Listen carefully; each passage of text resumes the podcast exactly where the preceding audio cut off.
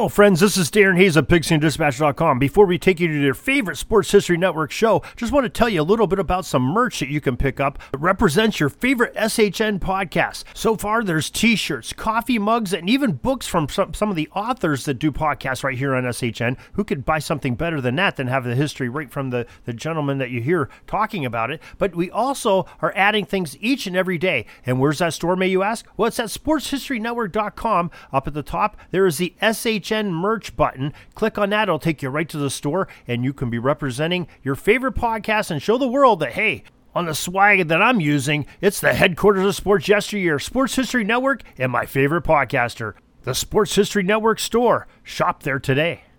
Now it's time to take a sports break, a look at sports history on a daily basis. Hello, my friends of sports history. This is Darren Hayes of the Sports Jersey Dispatch podcast. Welcome once again to the Pig Pen, your portal to all things great in sports history. And we have your sports break for October 5th and a great history that happened on this day with great events by the special players that performed them. But before we do, want to make sure you know that our Twitter account is live and going. It's at Pigskin Dispatch. Make sure you follow us on Twitter. Find out everything that's going on in the Pig Pen. Follow our posts and what we like, what we don't like, what we like to retweet and talk about are all on Twitter at Pigskin Dispatch. Now, your jersey numbers for this October 5th are numbers 10, 5, 14, 8, 27, 9, 99, 29, 25, 23, 51, and number 82. October 5th, 1908, the Chicago White Sox pitcher Ed Walsh beats the Detroit Tigers 6 to 1. It's his 40th victory of the young Major League Baseball season, and this win forces the American League pennant race to go down to the final day of the season. October 5th, 1915, Detroit Tigers speedster Ty Cobb steals his 96th base of the season in a 5 0 loss to the Cleveland Indians. This total stood as a Major League Baseball record until 1962 when Maury Wills broke the barrier with 104. October 5th, 1932, with new ownership, Detroit Falcons officially changed their name to the Detroit Red Wings. The winged wheel is introduced as their logo, and the previously names of Cougars from 1926 to 1930 and Falcons 1930 to 1932 are no more as the Red Wings take full and center stage of the ice. October 5th, 1941, the Brooklyn Dodgers catcher Mickey Owen, number 10, dropped a third called strike, and Tom Henrich reached first base safely for the Yankees for a famous Baseball World Series year. The fail K would have been the last out, but instead, the Yankees scored four and won 7 4, eventually winning the series 4 1 could have been a big turning point in that World Series game. October 5th, 1947, Brooklyn outfielder Al Gionfriddo made his famous catch of Yankee number 5 Joe DiMaggio's drive to the outfield in Game 6 of the Baseball World Series. The Dodgers beat the Yankees 8 6 as the catch inspired the now famous sportscaster lingo of back, back, back, back, back, back expression.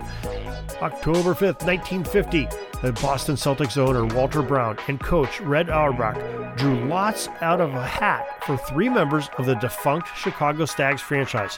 They really hit the jackpot on this one, with future six time NBA champion Bob Cousy, who would wear number 14 for the Celtics.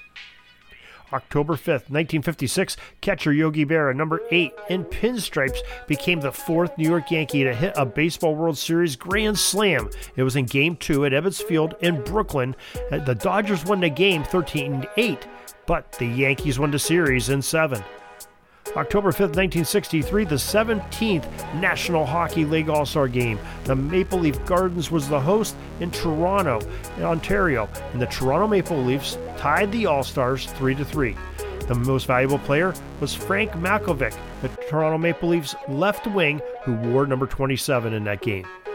October 5th, 1982, the first regular season NHL game is played in New Jersey, in Newark, New Jersey, as the Devils played a 3 3 tie against the Pittsburgh Penguins at Brendan Byrne Arena. Don Lever, number 9, scores the first Devils goal in history. October 5th, 1983, Edmonton superstar Wayne Gretzky, number 99, scored a goal and assist in a 5 4 win over Toronto in the Oilers season opener. He started his NHL record 51 game scoring streak that ended with on the 28th of January 1984. October 5th, 1986, Rams running back number 29 Eric Dickerson ran for an NFL overtime record 42 yard touchdown as Los Angeles defeated the Tampa Bay Buccaneers 26 20 at Anaheim Stadium. October 5th, 1990, Pittsburgh Penguins left wing number 25 Kevin Stevens had two goals and four assists in a 7 4 opening night win against the Washington Capitals at the Capital Center to set an NHL record for the most points in a season opener, and that was six. October 5th, 1994, the NBA shortens the three point distance to a uniform 22 feet in an attempt to help offensive players score more. Chicago Bulls guard number 23 Michael Jordan set career highs in three point attempts and converted three point goals, nearly double his previous statistics.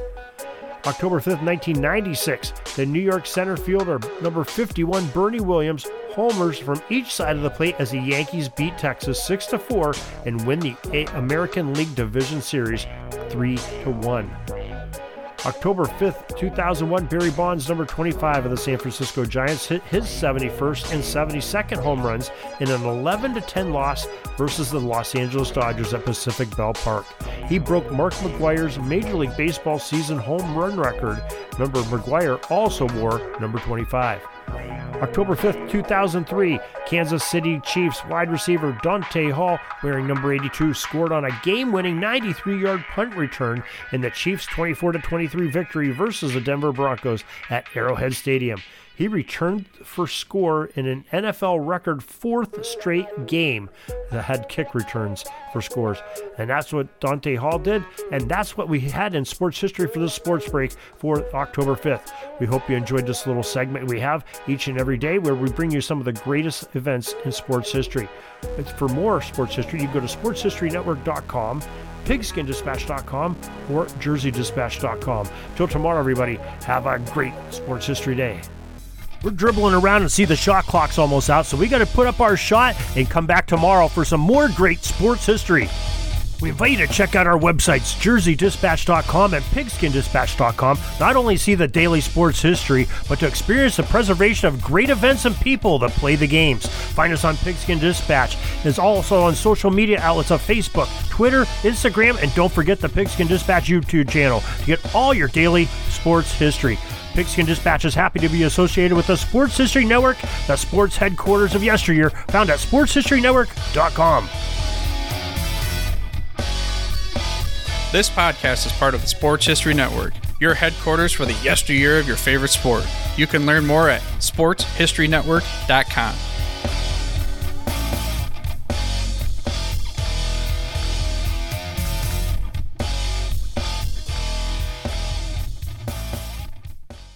Hey there, sports history fan. This is Arnie Chapman, aka the Football History Dude, and I wanted to thank you for stopping by to listen to another episode here on the Sports History Network. Our podcasters are passionate about uncovering and sharing sports stories from yesteryear. And if you didn't know it already, we have over 30 shows across the network covering all sorts of sports history topics. In fact, here's a glimpse into one of our awesome podcasts here on the network. Each week, the official Football Learning Academy podcast will take you deep into the history of pro football through interviews with players, coaches, or administrators in the NFL, as well as interviews with Pro Football Hall of Fame selectors, authors, and historians. You'll learn how the game evolved and important moments that shaped the sport into what it is today. And don't miss the Pro Football History Nugget of the Week. Listen to the official Football Learning Academy podcast on the Sports History Network. How about that? I bet you're super hyped to go listen to that new podcast, right? Well, to learn about this show and all the other podcasts on the network, head over to sportshistorynetwork.com forward slash podcast. Again, that's sportshistorynetwork.com forward slash podcast. Head over there today to find your next favorite sports history podcast.